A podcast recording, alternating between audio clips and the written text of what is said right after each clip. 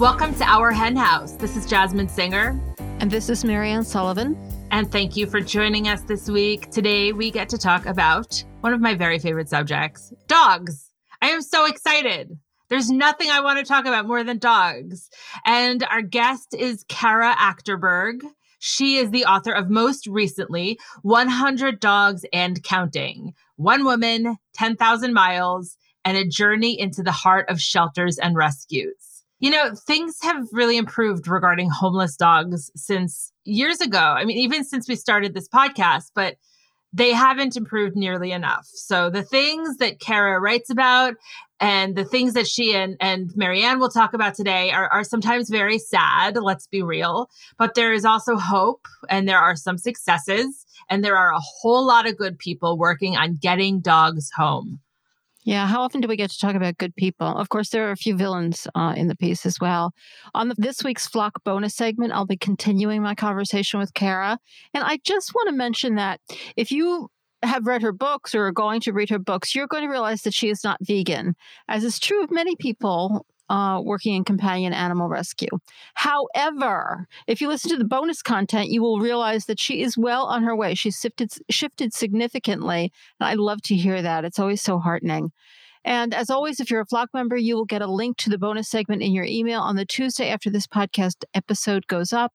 You can always find it on the Flock Facebook group. And if you're not a member of the Flock and you can afford it, you can join for $10 a month at ourhenhouse.org slash donate. Oh, and by the way, if you're a member of the flock, you can also join us for our flock First Friday Zoom calls, which are once a month on the first Friday of the month at 4 p.m. Eastern or 8 p.m. Greenwich Mean Time, where we focus on how to be better activists, how to be better at taking care of ourselves, how to be better at taking care of one another, and guiding us along those discussions. We have some discussions with very inspiring guests, including former podcast guests uh, so definitely check that out. We have Thomas Goodman coming up for the next one, I believe. So if you are a member of the flock, check out the flock Facebook group for updates or write to us at info at ourhenhouse.org. Oh, and if you're a member of the flock, be sure to set up a one-on-one to meet with me. We can talk about your activism or your veganism or just life in general. You can learn how to get on the schedule by emailing Jen at jen at ourhenhouse.org. So before we begin, I just kind of want to give everyone a heads up that it's currently the end of September somehow. And in October, we have some very special programming. We have the Encompass audiobook series for the book that I just edited called Anti Racism in Animal Advocacy Igniting Cultural Transformation. So, October is going to look like this. Every Saturday, you're going to get your regular Our Hen House episode. Every Tuesday, if you're a flock member, you're going to get your bonus content once a month in October, you're going to get the Animal Law podcast on a Wednesday. And every Thursday, you're going to get the uh, one of the four episodes that make up the audiobook for anti-racism and animal advocacy. We'll also be soon getting into our end of year fundraising where we raise 80% of our annual funds for the year. So if you believe in independent media and you like our hen house, then we hope that you'll become a flock member or a donor. If you're interested and able to donate more, email me at jasmin at ourhenhouse.org. There's no E on Jasmin. Speaking of donations, we were so lucky to recently be the beneficiary of one of my favorite companies, Brewing Good. I use Brewing Good coffee every day, and it is my favorite part of the day. and it's the part of the day that sets me up for success. And one of the reasons I love this coffee bean subscription is because they benefit animal rights groups. And recently, our hen house was a beneficiary. We just got the the check. So I just wanted to say thank you to the kind folks at Brewing Good for keeping me happy and everyone in my life happy and for taking care of animals and for your recent very kind donation. That's really great. I, am I'm, I'm very touched by that. So yeah, thank you, thank you, Brewing Good for me too. and I have to say, Jasmin, it sounds like people need to quit their jobs in order to stay up with our house this month. it's a lot. No, in October, it's a lot. I mean, you don't have to listen to it all in October, but you know, I'm pretty excited about it. It's definitely more programming than we've ever done in a single month. And it's largely thanks to Jen Riley, who's our director of operations, who really was the lead uh, producer on the forthcoming audiobook series. So thank you to Jen and thank you to everyone in advance for listening. So we're both settled, sort of, somewhat in uh, Rochester. Oh, I am not even remotely settled. Like okay. when you said that thing about, I can't believe it's the end of September. I actually feel in some ways that September has lasted for like a year because I can't even remember where I used to live. But I still compl- I'm so upside down, and there I, I can't find anything still. And why do I own so much crap? I don't know. Somebody write to me and answer me that. Why do I own all this crap, and, and why don't I just throw it out? Like, what's stopping me? What's wrong with me, people? It's funny because you're on. I'm watching you on video. We record these on video, and I see you like looking around your room in despair right now. But it's, it's just horrifying. well, I so we did make a friend who, you know, it's very difficult to make friends in today's day and age. And we made a friend in our our real estate agent has become a good friend of ours. That's like be, pretty much the only way you can make friends right now. Is like if you're moving and you become friends with your real estate agent. So his name is Joe, and he's like kind of like all of our little brother, and he's just so funny to talk to about veganism. So he was over the other day because we had like a little birthday dinner for him we started talking He's about like veganism. The nicest guy in the world too. He has helped me so much. Yeah. In spite of the fact that I'm in despair. Yeah. Like I would be in worse despair. I just don't want to make it sound like this is a one-way street. No, not at all. He's a remarkable person. Like he he like he like overrode friend territory and like went right into chosen family territory. But part of that is like joshing one another and like kind of just being, you know, being really straightforward. And we're there already. We're there. And anyway, so we were chatting about what to talk about today. And you mentioned, well, what about that conversation we had with Joe? And it's true. So we were talking to him about veganism. We're all sitting around the table. And then suddenly, something comes up about uh, other companies that we boycott or for other reasons that kind of have nothing related. Like thing. And actually, even yeah. prior to that conversation, because he was helping me buy stuff I needed for the house, I mentioned that I, I don't go to Home Depot because the guy who owns it supports Trump. And, and he was like, all right, all right, we'll go to Lowe's.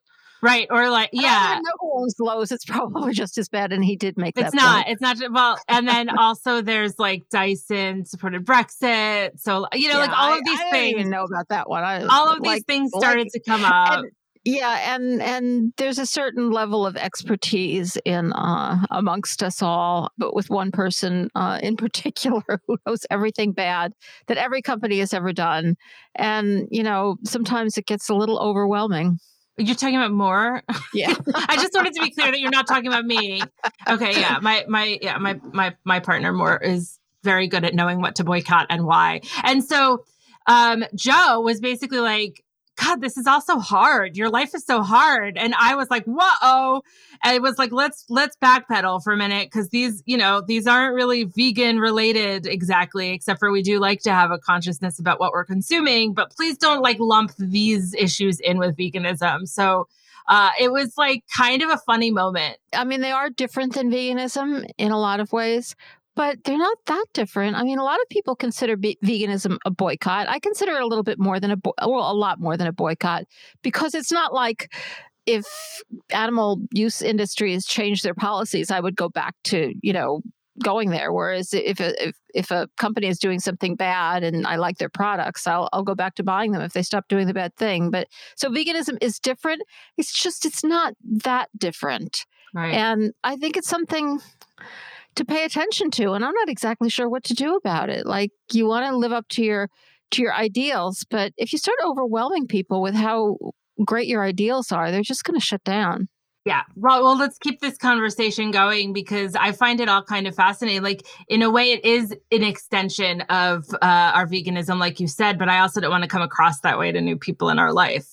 Yeah. And I had a conversation with him the other day and it was totally like he he just said that thing oh yeah i like he was he's always saying like he was really sympathetic with veganism and said, but I really like cheese. There's no good vegan cheese. And I, I just blew up. Not exactly at him, but at the like, I am so fucking sick. You know, I mean, as as everybody out there knows, like all you ever hear about is cheese. like as if it's the only food in the world and as if there's no good vegan cheese.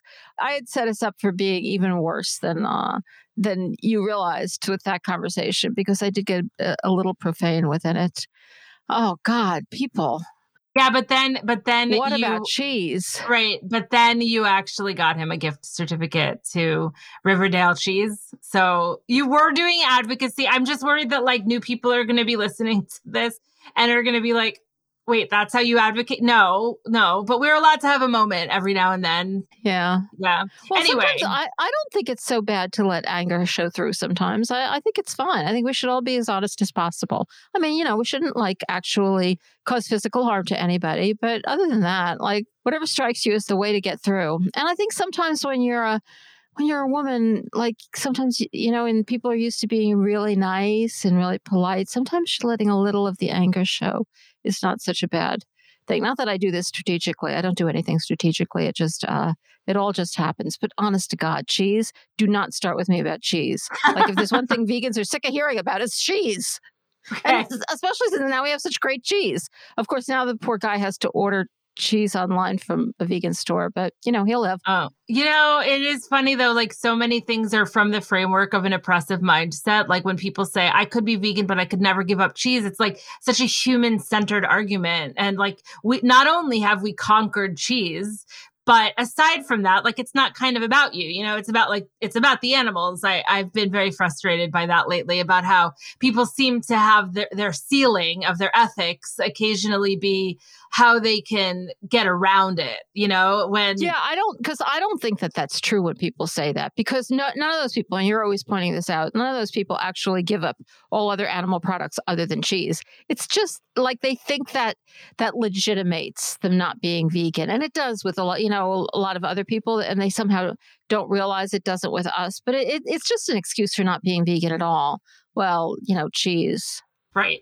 I agree with that uh, and I appreciate this this gab fest about it. It is validating on a very deep level, and hopefully we'll break through that glass ceiling. But let's get to the interview because our guest today, Kara Achterberg, is doing such incredible things, and she's an author and a shelter dog advocate. She is the co founder of Who Will Let the Dogs Out, a nonprofit initiative to raise awareness and resources for homeless dogs and the heroes who fight for them. Her latest book, A Hundred Dogs and Counting One Woman, 10,000 Miles, and a Journey into the Hearts of Shelters and Rescues, recounts her fostering experiences and her quest to discover why so many dogs are homeless and what we can do about it. Her previous book, Another Good Dog, recounts her family's experience fostering now over 200 animals. That's not 200 animals all at once. I just want to make that clear. Very She's not good. a hoarder. good to good to mention. Kara lives in Woodstock, Virginia with her husband, three rescue dogs, and hopefully soon a foster cat. She will be joining Mariann right after this. Hi, friends. Jasmin here with some news and some gratitude for you. I hope you've been enjoying the Our Hen House podcast lately. And for those of you in the flock, I hope you've been enjoying your added weekly bonus material and other flock perks. In the spirit of sharing things we're learning, I wanted to let you know about my new newsletter. It's called Jasmin's Jargon, and it's an upfront look at the many moving parts of my life as they relate to activism, veganism, writing, time management, and how I do my best to stay calm or to try to stay calm. Each newsletter offers ideas, resources, and tools to help anyone who's interested in getting a bit more organized and focused do just that. I also, of course, cover topics relating to our hen house quite often, including what I'm learning from guests and cue the man behind the curtain what tools we're using, everything from editing to communication to keep our nonprofit thriving and our podcast thought provoking and relevant. Since I also wear a few other hats in the vegan world and beyond, I also include the down low about which projects inspire, motivate, and challenge my efforts to change the world for animals. If you'd like to join, and I hope you would like to join, you can sign up for free at jasminsinger.substack.com. And there's no E on Jasmin, so it's J A S M I N S I N G E R dot substack.com. Thank you so much for being here on this journey with me and for listening to the Our Hen House podcast and the Animal Law podcast. We couldn't do what we do without you, our community. And for that, we are so beyond grateful. Welcome to our hen house, Kara. Hey, it's great to be here. It's great to have you. We, you know, I feel like we don't talk about dogs enough, and I, we're going to really be talking about dogs today. And I'm not exactly sure where to begin, but maybe to give folks a framework, perhaps you can tell us what Operation Paws for Homes is, because that was one of your starting points, I think, and how it works and how you got involved with them. So, Operation Paws for Homes, which is a mouthful, so we usually call it OPH. OPH is a all breed and dog and now cat rescue, and they're based in Virginia, Alexandria, Virginia, but also part of Southern PA, all of Maryland, and DC. So they've been growing like crazy. It's a foster based rescue. They pull from primarily um, kill shelters all over the South, and they do pull a few international dogs. And it's all done through violent, mostly through volunteer efforts, and they save about a thousand to fifteen hundred dogs a year. And I'm not sure the cat number because that's a new thing. So yeah, and I got involved with them because I fostered. The cat problem is much bigger. yeah. yeah. Actually, one of the things I was going to mention, we're going to be talking about dogs, but one of the things I was going to mention is the fact that we're not talking about cats is not because we don't care about cats. It's because how could like like that's a whole other problem and a nightmare. But uh, let's talk about dogs because because there are nightmares here that I think some people maybe are not as aware of, uh, and people thought maybe were more fixed than they are, and that's a lot of what you talk about in your latest book, 100 Dogs and Counting. And this work is heroic. The fostering his work and the work of um, OPH is heroic. And but you kind of gradually came to the realization that there's just never going to be enough money, space, foster homes, everything. If you couldn't cut off the flow, that they just kept coming, that these stories that things were getting better really in some places just aren't true. So you set out to educate yourself about where these dogs were coming from. And it sounds like even as much as you knew about the situation, you were pretty shocked. I was absolutely shocked. I mean, just stunned. I mean, I, in, in, a moment, I could put myself back in that first shelter and just the smell and the crowd and desperation but hope. Just the people who work in these shelters are such heroes and they're you know they do it because they they believe they can fix it. And and after seeing all that i see uh, i've seen now i've been to um, about 50 shelters and rescues and dog pounds and i also believe it's it's very fixable and it's a frustration that it's not been fixed yet. But the situation is much much worse and, and and thanks to the pandemic even you know we saw all those dogs leaving all those empty shelters but Mm-hmm. that was wonderful. But in the end, now we are worse off than we were prior to the pandemic because of the nearly year of no spay and neuter. Just set us very far back. And the desperation of, you know, when people are struggling, their animals struggle more. And the place you did your research is the same place that OPH pulls dogs from, and that's mostly the rural South. And I know you focused on the rural South. I'm just kind of wondering, I know things may be better elsewhere in, there are some places where really a lot of progress has been made. But dogs are still being killed in shelters almost everywhere, aren't they? Yes, but mostly in the South. I mean, eh, mostly in the rural South and rural parts of this country, not just, you know, like way upstate um, Pennsylvania. I've heard of some of this. Um, and I was speaking with a rescue in North Dakota and, and hearing about, the, you know, the desperation up there. So it's everywhere. It's mostly in rural pockets and very, very urban depressed areas yeah, I mean, I experienced that some of that when I first started getting uh, interested in animals. I did, but that was a long time ago, and I sort of moved on to other issues and other animal issues, and haven't stayed as on top of the dog issues as I wanted to. And I was shocked when I read your book and found out it was still as bad as it is, at least in some place. And and how do you think it is that even you, and even I, though I, I won't say I'm the most well informed person in the world, but you were in this world and you had been rescuing dogs and had even written a book about rescue and foster. You, how do you think it is that you remained uninformed about the true conditions until you got there yourself? Why is, how is this kept such a secret? Uh, you know, I think it's because we've come so far. I mean, really huge, huge strides in the last 20 years as the number of dogs that are dying in shelters. It used to be astronomical. And now we've made so much progress a lot of us uh, myself included we sort of felt like okay we took care of that. You know it's not like when i was a kid and there was a dog pound and a dog catcher and you know that we felt i felt like you know the only dogs needing rescue were you know just not great numbers. And then going down there and seeing the desperation in um, some of these places, it was it was a shock. And I keep saying over and over again, it's not that people don't care; it's that they don't know. Because when I go places and I talk about it, and I see you know jaws drops and eyes get big when I tell stories of some of these shelters, they just shocked. They didn't know, just like I didn't know. And so that's kind of been a mission of mine is to tell people what is still going on in our shelters and rescues. And yes, dog pounds, there are literally dog pounds all over the South. I'm going to one on Wednesday in West Virginia. So they're everywhere. Yeah. And a lot of them, according to your book, they don't even attempt to do adoptions. It's not even part of what they do. They at best ship dogs to other places where hopefully they can be saved or warehouse them for a while and, of course, kill them in fairly large numbers. This is a painful picture, but can you can you just give us a glimpse into these places? And I know they vary. Some places have really hardworking people who are trying. Some places seem not to have that. But can you just give us a glimpse into what this is like? Because I, I honestly had no idea it was this bad.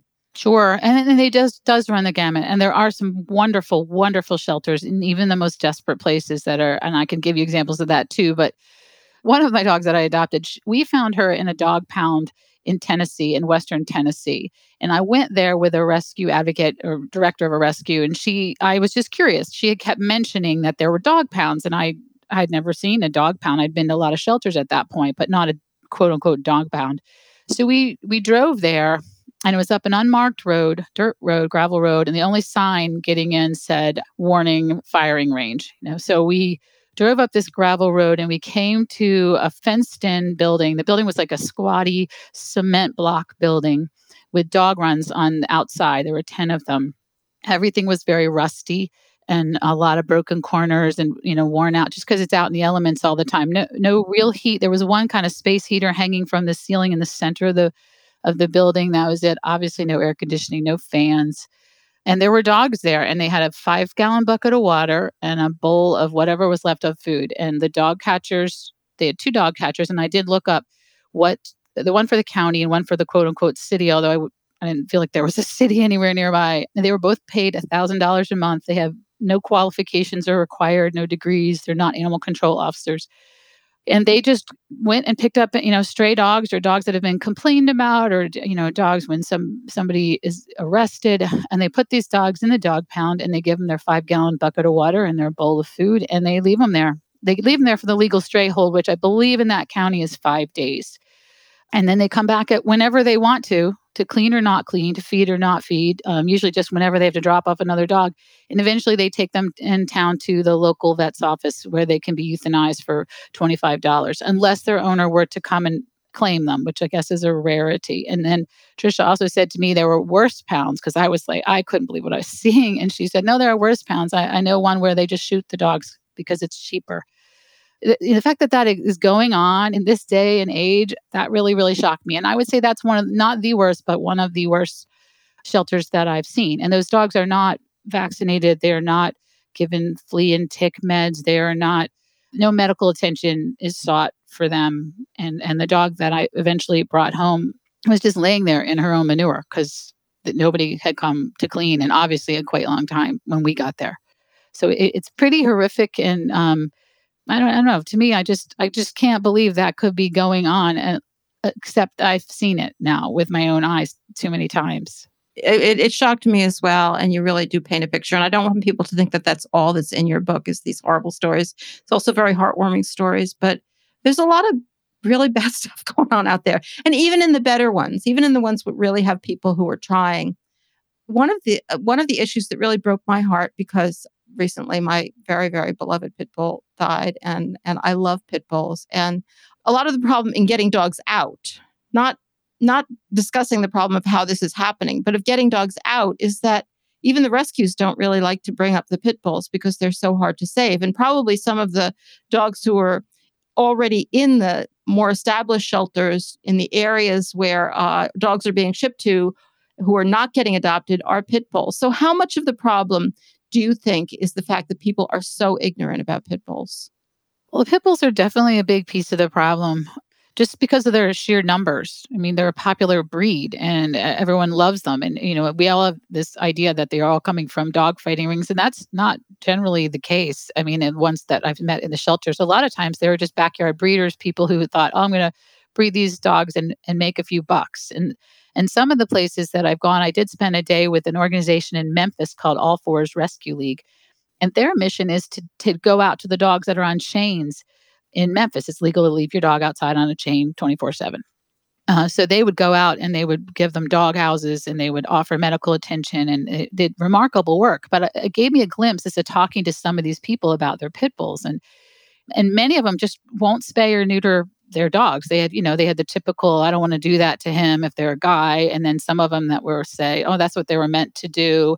Um, and there's just an ignorance about about that. Uh, one guy told me he said his his he said his dog would become more aggressive if he was if he was neutered, and I thought, no, I think that's I think you have that reversed, but you know, seeing some of that. So the pit bulls are a little bit, you know, and that is hard. A lot of rescues won't won't take them. They're they can be hard to place, and you know they're not small dogs. Generally, they're pretty big dogs, so they require a person who's got a little bit of knowledge and physical ability to take care of take care of those dogs. So definitely that's a piece of it.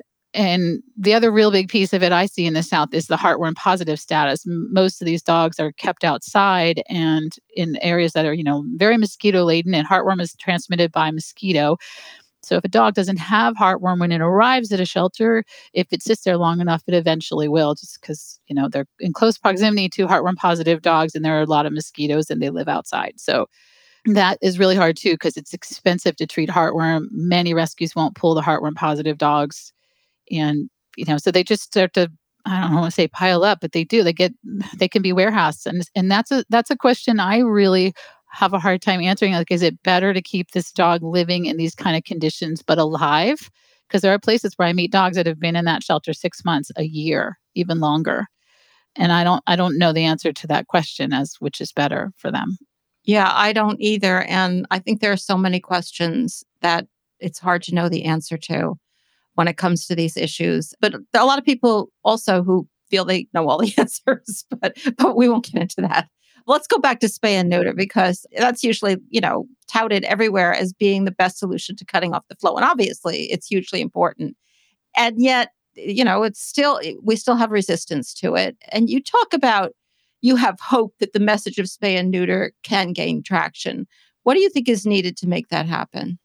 Well, the, biggest obstacle of spay and neuter in much of the South is access, cost, and access. There are so few vets in the area, in a lot of these areas. The one area that I've visited a lot in Western Tennessee, there's like there is one vet for about a hundred mile radius who who is willing to uh, spay and neuter at a, at a reasonable cost. And I understand why there aren't that many vets because you're it's an area where people aren't going to take their dogs to the vet for much.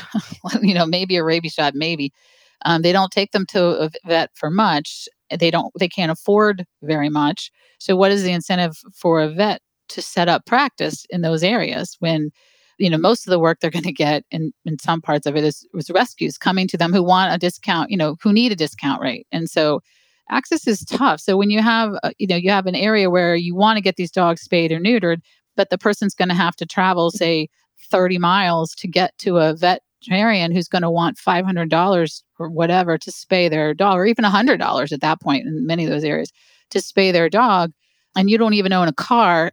You know, there's just it's it's all of it. It's access, it's cost, it's availability, it's it's all of that, and there's so little of it. So that's a huge problem. And there are places like Nashville Humane Association has a mobile clinic and they do take it out, but they can't be everywhere. So access is a big, big problem. So if we had easier access, I think that would help a lot because, you know, maybe maybe a person is inclined to get their dog spayed or neutered, but they're embarrassed they can't afford it or that they don't have any way to get there or they just don't even know how to go about it. They're just going to probably then just be, you know, cocky and say, I don't, I don't want to get my dog fixed because that's going to change him you know? So there's a lot you know we do need to change perceptions but we can't change perceptions unless we have access unless we make it easier for people to get their animals spayed and neutered.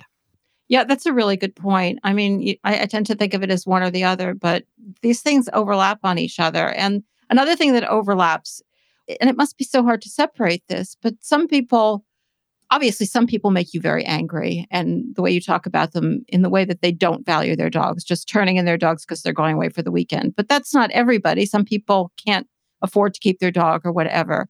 But there is this real need, like a kind of overall need to change people's attitudes to start thinking of dogs as more valuable.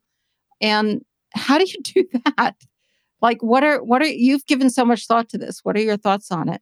I think it's like everything. It's example. It's it's it's the trend. There's an organization in Baltimore called Show Your Softer Side.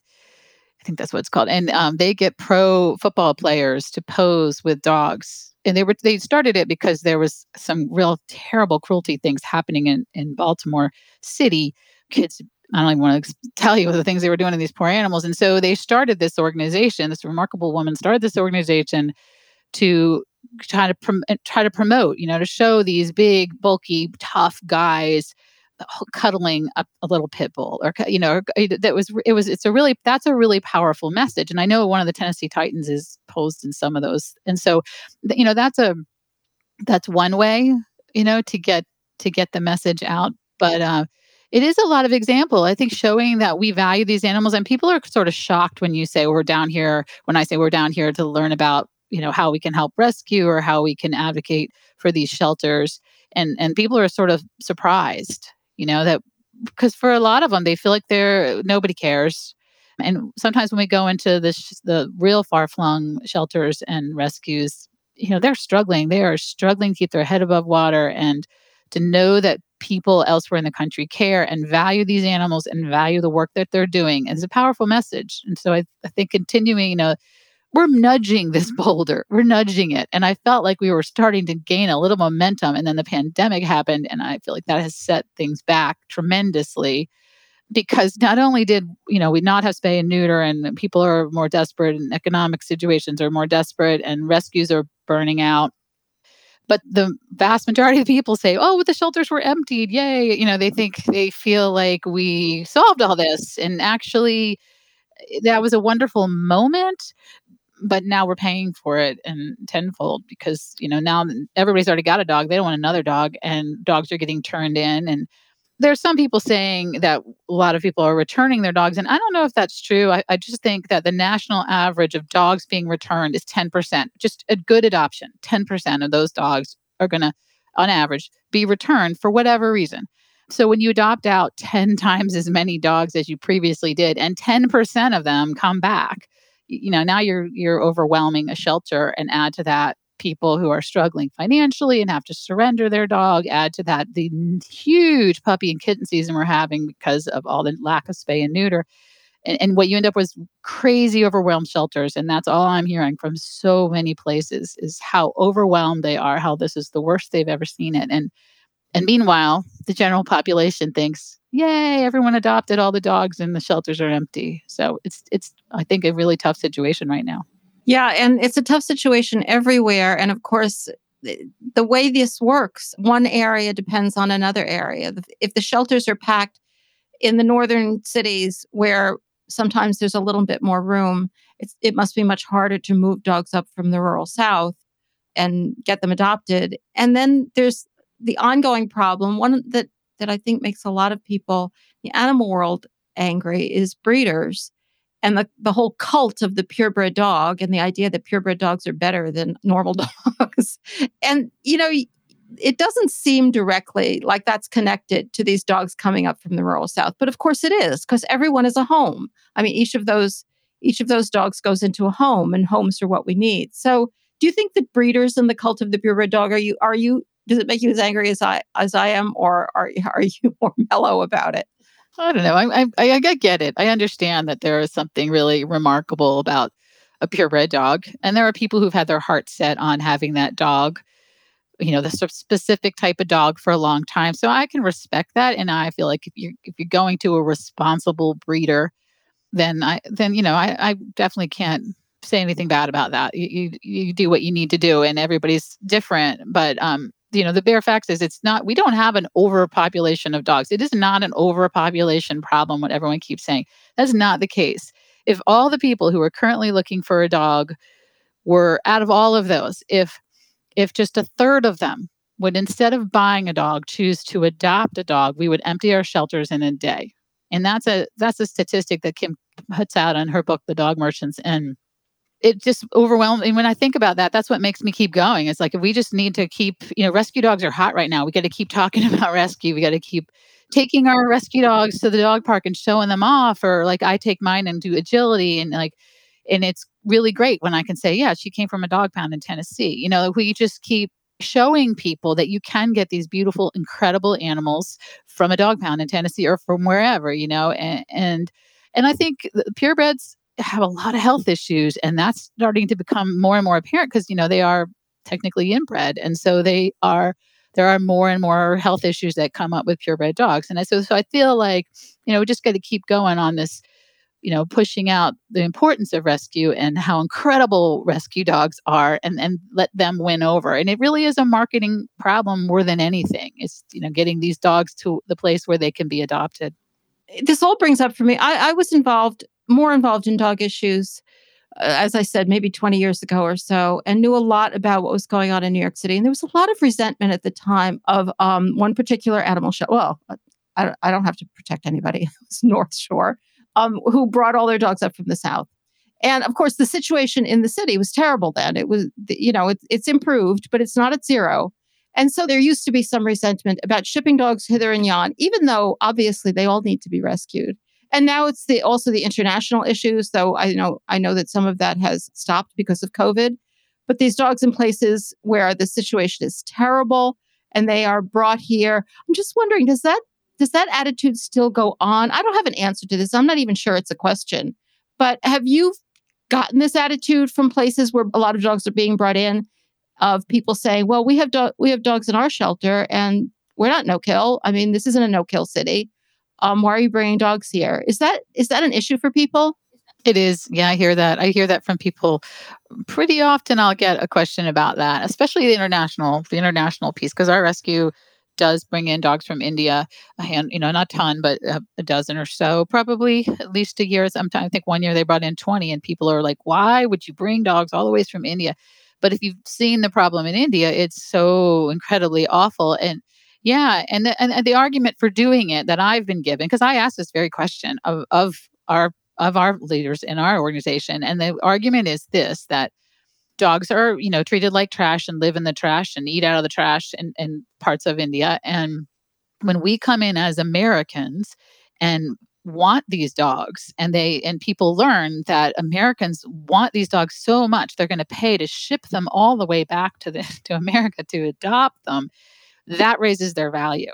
And so for the R rescue, it's a matter of setting an example. It's not sure specific dogs and it's they have great stories, but it's a matter of setting this example and hoping to have to push some kind of change in that culture.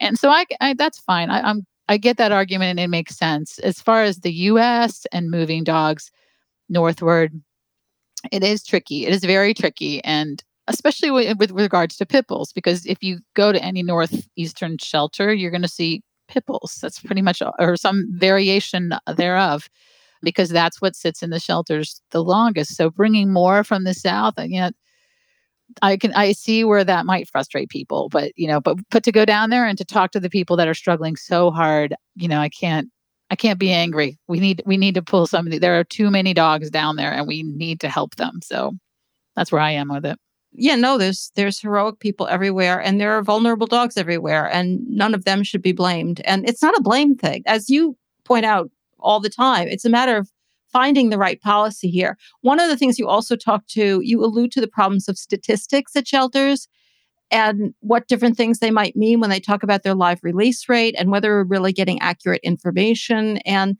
can you discuss this and how important it is in understanding what's going on. And maybe I, I saw in your blog the other day uh, talking about how North Carolina handles this and how you think that's a model. I do. I like how North Carolina handles this. And North Carolina gets labeled as, in fact, it's in Best Friends labels them one of the top five states killing dogs. And having traveled extensively in North Carolina, South Carolina, Tennessee, Mississippi, and Alabama, I will tell you that North Carolina is not killing more dogs than they are in Mississippi and Alabama and Tennessee. So, yeah, it's really hard because everybody wants this magic number this they want to be called no kill. And to be no kill means that you are not killing 90% of your population. So 90% of the animals that come into your shelter get out of your shelter alive somehow whether reclaimed by owner moved out by rescue or adopted. But the hard part is and so everybody wants that number and if you get that number you usually have a better chance at getting support from the public grant money a lot. So so it kind of drives everything, everybody trying to be able to claim that no kill status. But it's a really fuzzy number. There's no real, you know, there's no standard for the country. I mean, Best Friends tries to set one, but there's no standard. So you say 90%. Well, okay, so if you you have I one place I went and they had some kind of horrible disease and I can't remember what it was. It, it, it, I'd never heard of it. And kittens, and all these kittens, and they had to euthanize. I want to say fifty kittens. Might have been more than that. I think it was more than that. Do those kittens count for your no kill number? Are you now like if you so some places will say no, they are not no. They don't count to your no kill number because they're only talking about adoptable dogs, adoptable treatable dogs. So and cats. So if the animal is not treatable or adoptable for whatever you call, and that's a really fuzzy term too. What's adoptable? What's not adoptable? Some yeah, people, that's a really fuzzy term. It is because some people in some shelters will say pit bulls are not adoptable. So then you can kill your pit bulls and it doesn't count towards your no kill number. I mean, it's really, you can work that number so many ways. So it, it makes that number just infuriates me. It just makes me so angry because we get fixated on it. Places get fixated on it, and then they're warehousing dogs because so maybe they do have a bunch of pit bulls and they know they can't get adopted, but they aren't going to kill them, you know, because it'll affect their no kill number. Not that I'm advocating that they kill them. I'm advocating that they do something more to get those dogs out of their shelter, but instead they just warehouse them and keep them alive for long periods of time, years. And and in some of these places, even the good shelters, um, you know, it's never a good shelter. No shelter is good for a dog. Period. And so for a dog that's having to live in a kennel all of its life in a noisy place where everybody's barking and yelling, imagine as a person how that would feel. Um, and they get out, you know, maybe once or twice a day if they've got a good volunteer program for a walk and some playtime with a human. At a really progressive shelter, they might have playtime with other dogs but not always. Eh, you know, at a, at a short staffed shelter, they stay in there all the time and they get eh, their shelter, their kennel gets hosed out while they're in it. I mean, it's it varies, you know, but that dog's alive, so you can still say I'm a no kill. Sh- we're a no kill shelter, so it's really it's a really tricky number, and I, I don't know the answer. I have a few ideas, but I don't know the answer. But going with the number is just it's un, it's unfair in too many ways. Really is. This brings back so many memories of trying to get city shelters in New York to to not talk about adoptable animals. And and as you've pointed out so clearly, an animal can walk in and be totally adoptable, and a month later, that animal is not either he or she is sick, or they've they've just lost their will to live, or they've become neurotic. So all sorts of things can change that number. But can you just click back to North Carolina and tell us what they do that that you think is a step in the right direction? Yeah, so in North Carolina, every um, every county has to have a shelter or pay towards a shelter. You know, if they if they're too small to have their own, then they share costs with another. But they have to report their numbers, and and when they report their numbers, they have to say their intake number of every kind of thing. And so funny, some places they have like raccoons and opossums. but anyway, they'll have like their number of dogs that come in, and then they will have their outtake, like where they went. They have to say what their outcome was, whether they were reclaimed by owner, whether they were transferred to a rescue, whether they were adopted from the shelter, or whether they were euthanized. And so they have to show these numbers, and there's no way getting ar- around it. And so they also have to show their budget, how much money they're spending. So you can anybody can you can Google uh, statistics, North Carolina shelter statistics, and anybody can look at all their records every year um, and you can see how much money they spent per animal that they saved. You can look at those numbers, and anybody's a big, you know, numbers person who wants to crunch numbers. That's a, they're a great example. And if every state had to do that, you would know what was going on in your shelter. So for me, when I'm traveling down there, I, I go, I look through that list and I and look at those numbers and we look for a shelter that is obviously struggling and you can see it in their numbers and i reach out to them through we have this an organization that i helped co-found called who will let the dogs out which is part of oph we traveled in the hopes of raising awareness and telling the stories of what's going on in these shelters and like putting a face on these animals and a face on the heroes that are there doing the best they can with what they've got to save these animals And um, I just like the way North Carolina does it because it it's making them responsible for their behavior and you can clearly see where progress is made and where progress is not being made. And I wish every state did it. Absolutely. Real numbers makes a, a huge difference. You know, I could talk about this, as you can probably tell, for a really long time. But one thing I really want to get to is a little advice on fostering because you make the point so cogently that each of these dogs desperately needs a little time. Fostering can provide just a little time, and sometimes that's all they need. And even though when you look at the big picture, desperately working to give more dogs more time, it's just managing an avalanche. It's not stopping the avalanche, but we need to manage it for the moment and for the foreseeable future. We need to give each of these dogs a little more time. And and I'm sure there are some people who are listening who have fostered, but there are probably some people who are listening who have not. And can you just talk a little bit about your advice to people who are considering fostering? What are some of the pluses and minuses? And and if you're not that experienced, you know, how how can you kind of step your toe in? So, fostering in any capacity is just the best thing you can do. for me, I think it's the future of our shelters. So, if you're nervous about it and you, you just think, well, maybe I'm not sure, or I'm not sure how my particular, you know, my personal dog is going to or cat is going to handle it. One thing that you can do at a lot of shelters is a doggy day out, or you know, you can take a dog for a hike, or bring it home, or take it out for ice cream, or to for a puppuccino at Starbucks, or whatever. You can a lot of you know a lot of the good progressive shelters will let you take a dog out for a doggy stay out, and then also they, a lot of them will let you do a, a, a night out, like where you take them for a sleepover, and programs like that, oh, they're just the best. And I wish every shelter had them. But that's one way to kind of test it out if you don't have a shelter that's progressive in your area or you're working directly with a rescue like OPH, I would say ask a lot of questions. And if, if you've never fostered before, choose a rescue that's got a lot of support. You know, ask questions like, what if my dog doesn't get along with this dog? What if I there's a medical issue I'm not sure how to handle? What if, you know, ask a lot of those questions and so that you know going in. But at the same time, when once you you bring these animals home and you see the change of who they are from who you get off of transport and who they are in just a few days or a week it's it's so rewarding. It's incredibly rewarding. And yes it can be messy and they might pee in your house. In fact i'm sure they will pee in your house it's just so incredibly rewarding. And I, I, can't say enough about what it does for the dog's mental state and their chances for being adopted, and also uh, their chances for having a good match. Because when a dog's living in a shelter, he, you're seeing that dog at its absolute worst.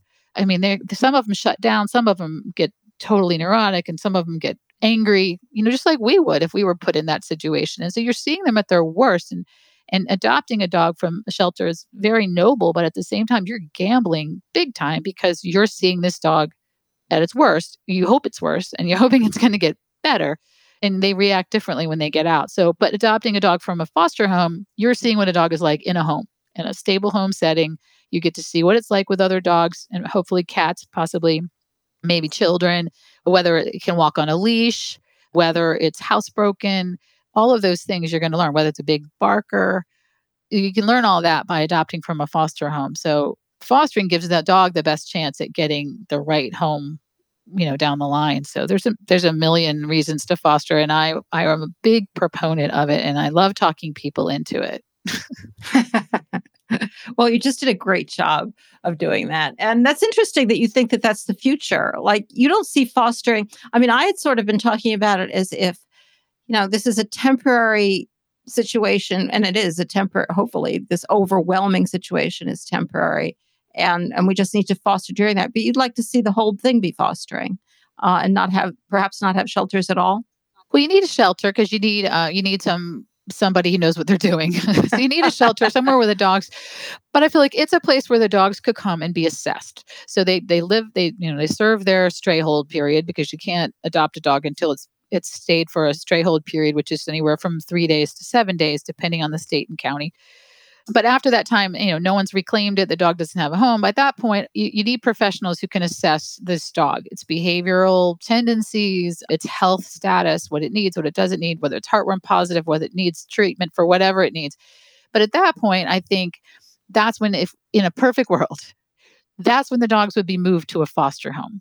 And then they would still be on the website, but there would be pictures of them in a home and information about what they're like in a home. And then when somebody is interested in adopting that dog, well, then you would bring it back to the shelter and you would, and the shelter would have a, a meeting area that maybe was a living room setting or a playground setting or something. To me, that would be to me that's the future i think that that's the way when we get this fixed because we will get this fixed that's what the shelters will be. They will be a resource for their community, which is what they're meant to be. So they can offer training classes, they can offer play groups, they can offer doggy daycare, all of that in a shelter. To me, that's what a shelter would do. And then they are just the last line of defense when when a family has no option but to give up a dog or for whatever reason, you know, they, they end up in the shelter.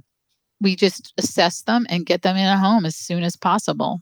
So I, I think that would be a great model.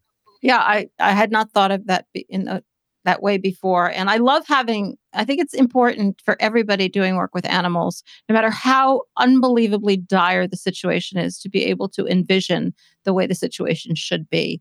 Because at least then you have something to work for. I have so much more to talk. I wanted to talk about the fact that I love the fact that you don't use the word euthanasia, which I hate the use of the word euthanasia to kill uh, perfectly healthy animals because you don't have any, you don't know what to do with them.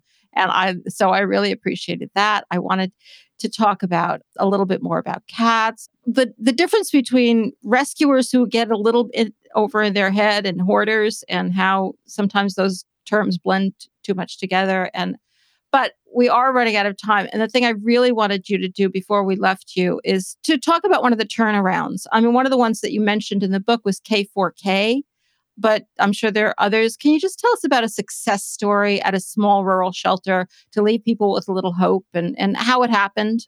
Yeah, I'd be happy to. In fact, I'm going to go visit this shelter next week. I'm so excited. I'm going to see them again.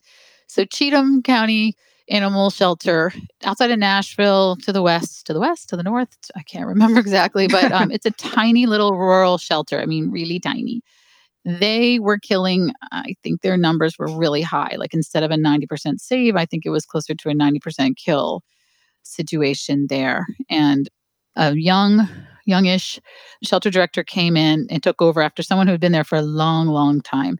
And she when i interviewed her and talked to her she said i looked at what we have instead of what we don't have.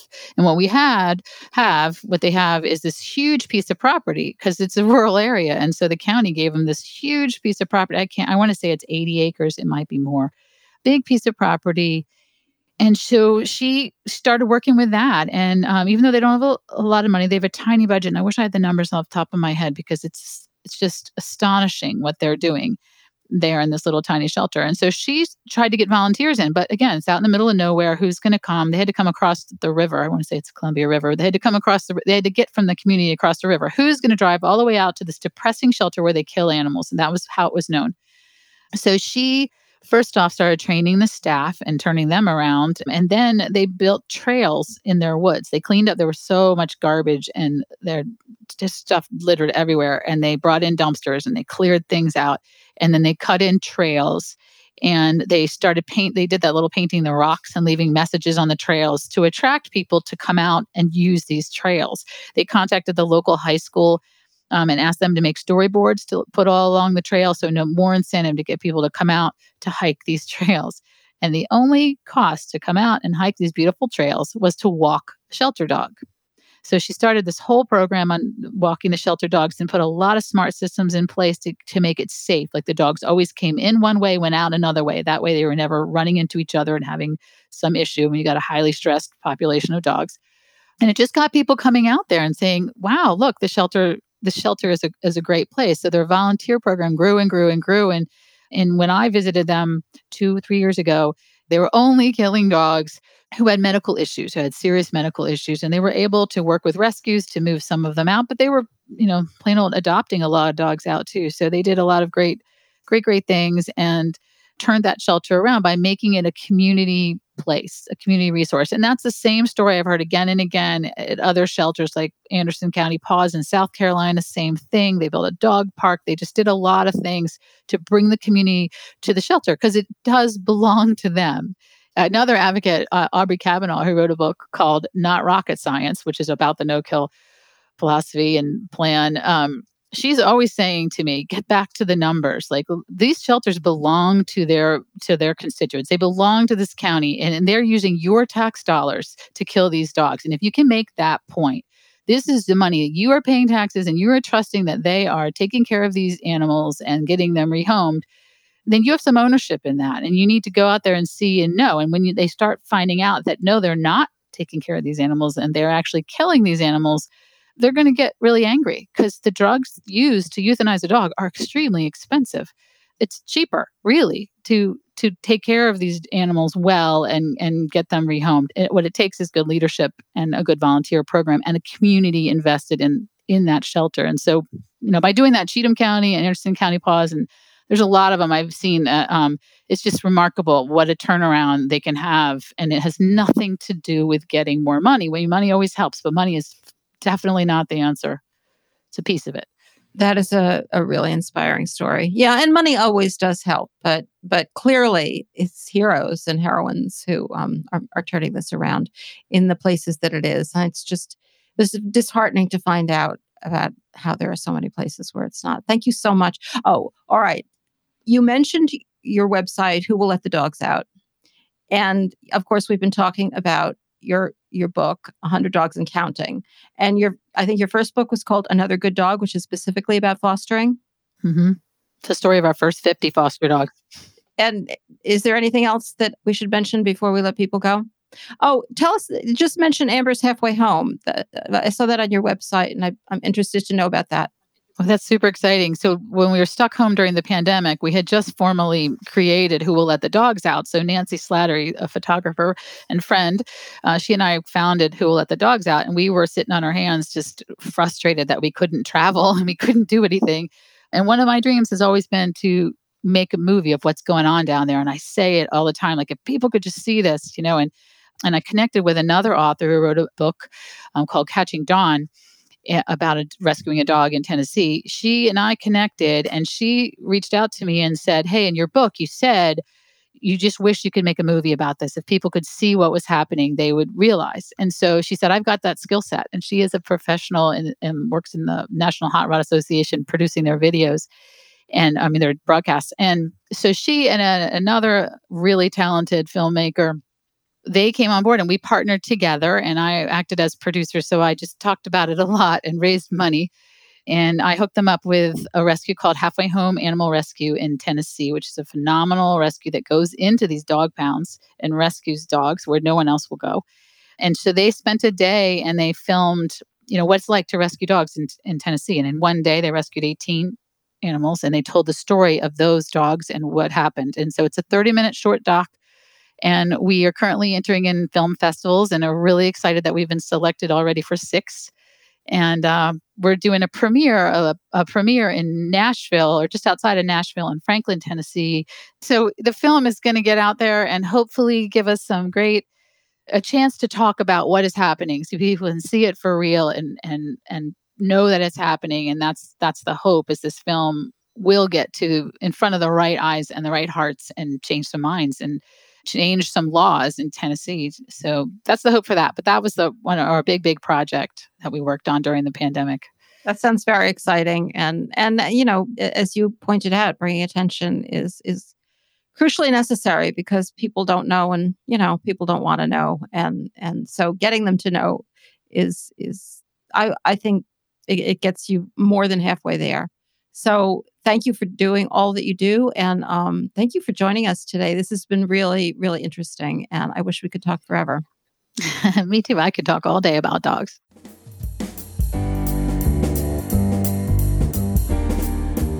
Social media has become such an important part of almost all of our lives. So please make our hen house part of that social media experience for you. You can like us on Facebook. You can Follow us on Twitter or Instagram. We try to post some news stories to help you keep up to date on what's happening in the world for animals. You can also find us online, of course, uh, on our website, ourhenhouse.org, or you can email us. If you have some concerns or questions or something you'd like us to discuss on the podcast, let us know. Info at ourhenhouse.org. Anxieties are rising. Suspicious deaths of 58 cows in North Dakota. It's a sad story, and they're all sad about it in North Dakota, though their reasons might be a little different than mine. So, this is this rancher. His name is Brian Amundson, and you know he has his pregnant cows out there on the range, and uh, he came out to find uh, at some point. This is hundred miles northwest of Fargo. That uh, all of these cows were dead. They were pregnant cows. And as he said, we knew it wasn't lightning because we hadn't had any thunderstorms. Well, yeah, that would rule out lightning. And we went through the list of things. Just shows you how real, how well they really take care of these cows who are out there on their own. Um, they ruled out anthrax, and it was too many deaths to be a natural cause. They had a value of $100,000, but this is what Mr. Amundsen, who's a fourth generation rancher, said was the real problem. It's extremely saddening, frustrating, emotional that you would think that someone else would have such a disregard for animal life. I don't understand. Just not designed that way as a rancher. Our job is to take care of animals. All right, I'm not even going to talk about that. I'm just let, let that lie where it is. Oh my God. All right, this is a story. This is a disturbing story, I find. This is from The Guardian. Criticism of animal farming in the West risks health of world's poorest. And this is actually by two women, Emma Naluyima Mugerwa and Laura Iannotti, who are, uh, you know, according to them, and, and looks valid, concerned their work is to feed the poor of the world. And as this article points out, in the developing world, most people are not factory farming, and livestock is essential to preventing poverty and malnutrition. And they start off by pointing out that the pandemic has made things incredibly worse for the world's poor.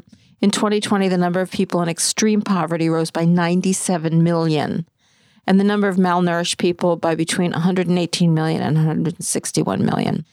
I don't understand what's going on with this uh, and, and exactly why they think there is a problem that fighting factory farming is, is going to be to the detriment of these people this is what the art article says the growing chorus of criticism directed against industrial farming in the west is threatening to undermine support for livestock farming everywhere including in the developing world I, there's no evidence of this in here. There's no discussion of what alternatives there might be because there is an acknowledgement that livestock, regardless of whether it's factory farmed or raised by the poor, is uh, you know, a major source of, of greenhouse gases. And and there's no discussion of what there might be alternatives because apparently these both of these women have have wed their careers to the idea that animal farming is a crucial way to feed the poor. This is something that comes up all the time, of course, in anti-vegan and anti-animal uh, rights speaking that we don't care about people who are starving, uh, you know, which is nonsense. Of course, we care about people who are starving, or at least most of us do. And there are serious questions about how one would transition people living in dire poverty who might be raising animals for a number of different reasons. What is the best way to deal with that? It's not the problem that we deal with on a normal basis. The problem that we deal with is factory farming and the enormous, enormous quantities of animals consumed by the world's rich. But, you know, they seem to think that we can't fight, fight the latter without destroying the former. Maybe they're worried that some kind of this is the quote. I mean, this is as clear as this article gets. What we need are investments in targeted government policies that can encourage wider adoption, not wholesale bans or misguided anti meat moonshots that leave millions of people stranded ever further behind. That's as clear as they get about what they consider the problem here. I don't know. I've just heard this argument so many times that, that vegans don't care about the world, uh, the world's poor. That is not the problem. And this article doesn't propose one way to do anything about it. Just complains about the fact that are all of a sudden, you know, there's there's more outcry about the problems of um, of large scale animal farming. Uh, very frustrating. Very frustrating. All right. Also frustrating um, is this uh, as as is everything in this section of the podcast. Uh, the Legally Speaking column by Shawn Stevens on Meatingplace. What can we learn from airplane crashes? I'm going to relieve you of having to hear about his whole analysis of like why the National Transportation Safety Board does a good job vis-a-vis airline crashes. Because what he really wants eh, the point he really wants to make is that there should be similar policies for what he calls the food industry but he really means the animal food industry. How amazing it might be shawn says for instance if fda and usda were to follow the model of ntsb that's the national transportation safety board and author a one or two page report for every outbreak or recall that meets a predetermined threshold I would invite the agencies to call me if they would like my perspective on what the thresholds should be. The report would detail the circumstances existing on the processing floor and within the company which led to the failure causing the outbreak and or recall. There's just a couple of interesting things about this article.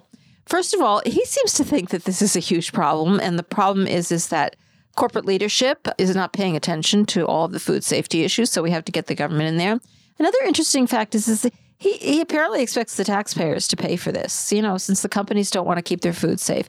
Uh, he doesn't say anything about uh, maybe maybe he thinks that you know there should be a fee imposed for writing these reports, and the reports sound like a good idea. Sounds like they could save a few lives, but he doesn't mention that, and I bet that would be a pretty hard sell among the people he's writing to. He points out the industry as a whole, including food safety professionals, could read about and also learn from every catastrophic failure which he apparently seems to think there are a hell of a lot of. Food safety professionals would also be armed for the first time ever with additional tools to demonstrate to the corporate leadership that the practices being followed in their companies, if mirroring the past failures of others, are the same, and sadly to say, in many cases, they are. Maybe for the first time ever, we could not only learn about, but also learn from the decisions and data points which can and invariably will lead to failure. So, you know, apparently Shawn thinks the, the meat industry is basically lethal uh, to a lot of people. And he thinks that the taxpayers should, you know, chip in and why don't we just get rid of the meat industry? Wouldn't that be a better idea? And that's it for this week's Rising Anxieties. Well, that's it for this week's show. As always, if you like the podcast and if you're able, you can support us by joining the flock at ourhenhouse.org slash donate for $10 a month or $100 a year, or you can make whatever donation you're comfortable with. Another great way to support us is to leave a fabulous review wherever you listen to podcasts or on Apple Podcasts. Or you can like us on Facebook or follow us on Twitter or Instagram at Our Hen House. If you shop on Amazon, you can use Amazon Smile using Our Hen House as your favorite charity. And of course, Tell your friends about us. If you're one of our listeners who already supports us, thank you so much. I'm Jasmin Singer. Thank you to my co host, Mariann Sullivan. That's me. And to Jen Riley for her work in producing this podcast, and to composer Michael Heron for the music. Thanks to Jocelyn Martinez for her work doing research, and for Eric Montgomery of Podcast Haven for his work editing. Thanks to Lori Johnston of Two Trick Pony for her graphic design services. We will be back next week with a brand new show. So don't forget to subscribe in Apple Podcasts or wherever you listen to podcasts. If you are a Flock member, remember to check your email or the Flock Facebook page on Tuesday for your bonus content. Thanks so much for tuning in and for changing the world for animals.